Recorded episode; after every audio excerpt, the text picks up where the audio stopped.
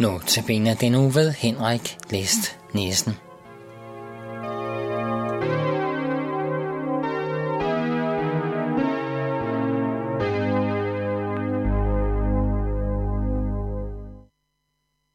Velkommen til Notabene.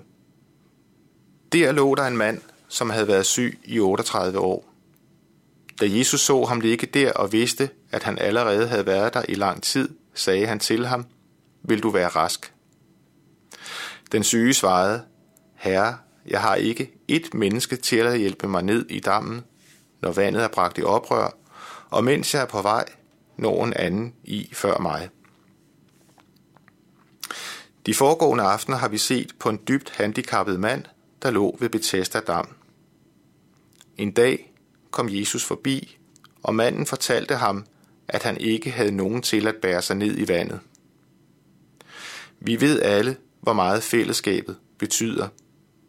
Det er her, hvor vi henter støtte, hvor vi leger, og hvor vi udveksler store tanker.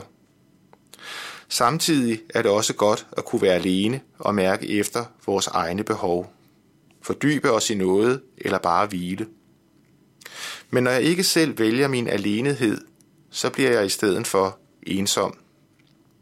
Jeg bliver overladt til min egen lidelse og smerte, får kun dårlig eller ingen respons fra fællesskabet, og jeg oplever mig skammet ud.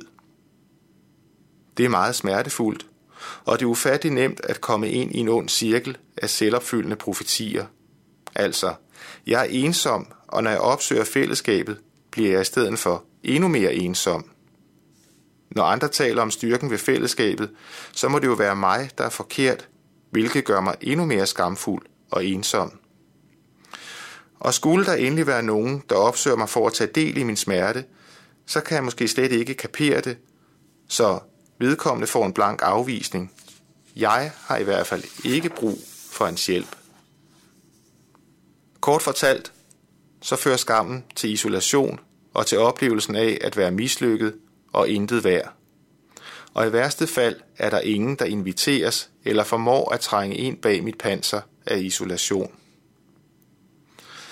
Jeg har forsøgt at tegne et billede af en håbløs syg mand, isoleret både i selvopfattelse og i praksis, ramt på både krop og sjæl og fyldt med stor skam.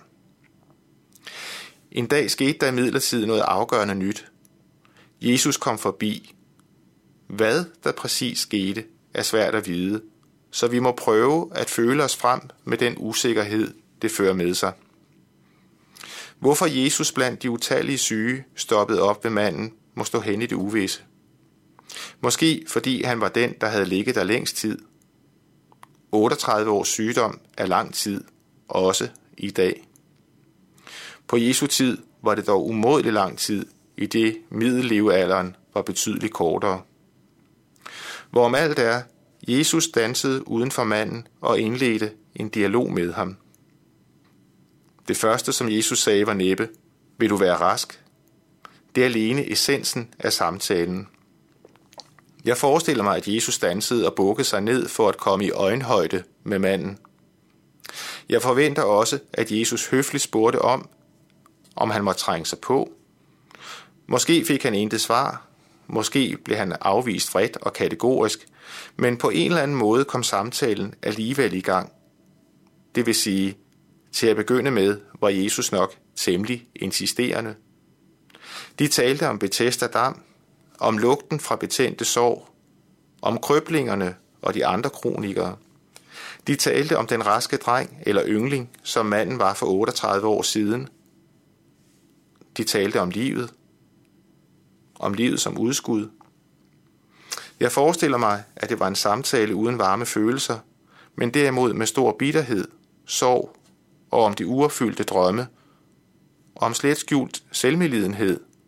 Og midt i det, så er det så, at Jesus siger, vil du være rask? Altså, når nu alt er sagt, vil du så egentlig gerne være rask? Eller er du ganske så godt tilfreds med at sidde fast i din dårligdom?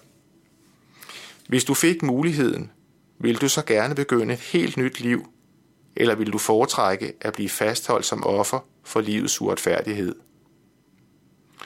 Det var et yderst relevant spørgsmål, som Jesus stillede dengang, Og det er det også i dag. Ikke bare til manden eller til alle de andre, men også til dig og mig. For nylig talte jeg med en person om hendes arbejde, og det slog mig, at hver gang jeg taler med hende, så fortæller hun de samme historier om dårlige kollegaer og mistrivsel på arbejdspladsen. Andre kan fortælle om konsekvent dysfunktion i parforholdet eller sorgen ved at sidde fast i et misbrug. Og derfor er det også relevant at spørge, er der områder i livet, hvor vi stiller os tilfredse med at være ofre eller fralægger os ansvaret, i stedet for aktivt at handle eller acceptere, at tingene er, som de er. Når Jesus spurgte, vil du være rask, var det altså hverken for at sparke på en mand, der i bogstaveligste forstand lå ned, eller for at håne ham, men i stedet for nænsomt at åbne hans øjne for, at vi altid har et valg, når det gælder om at forholde os til det, der er vanskeligt i livet. Vi kan vælge at tage livet på os med de muligheder, det giver midt i det ubærlige, eller vi kan flygte fra det og blive forbitrede.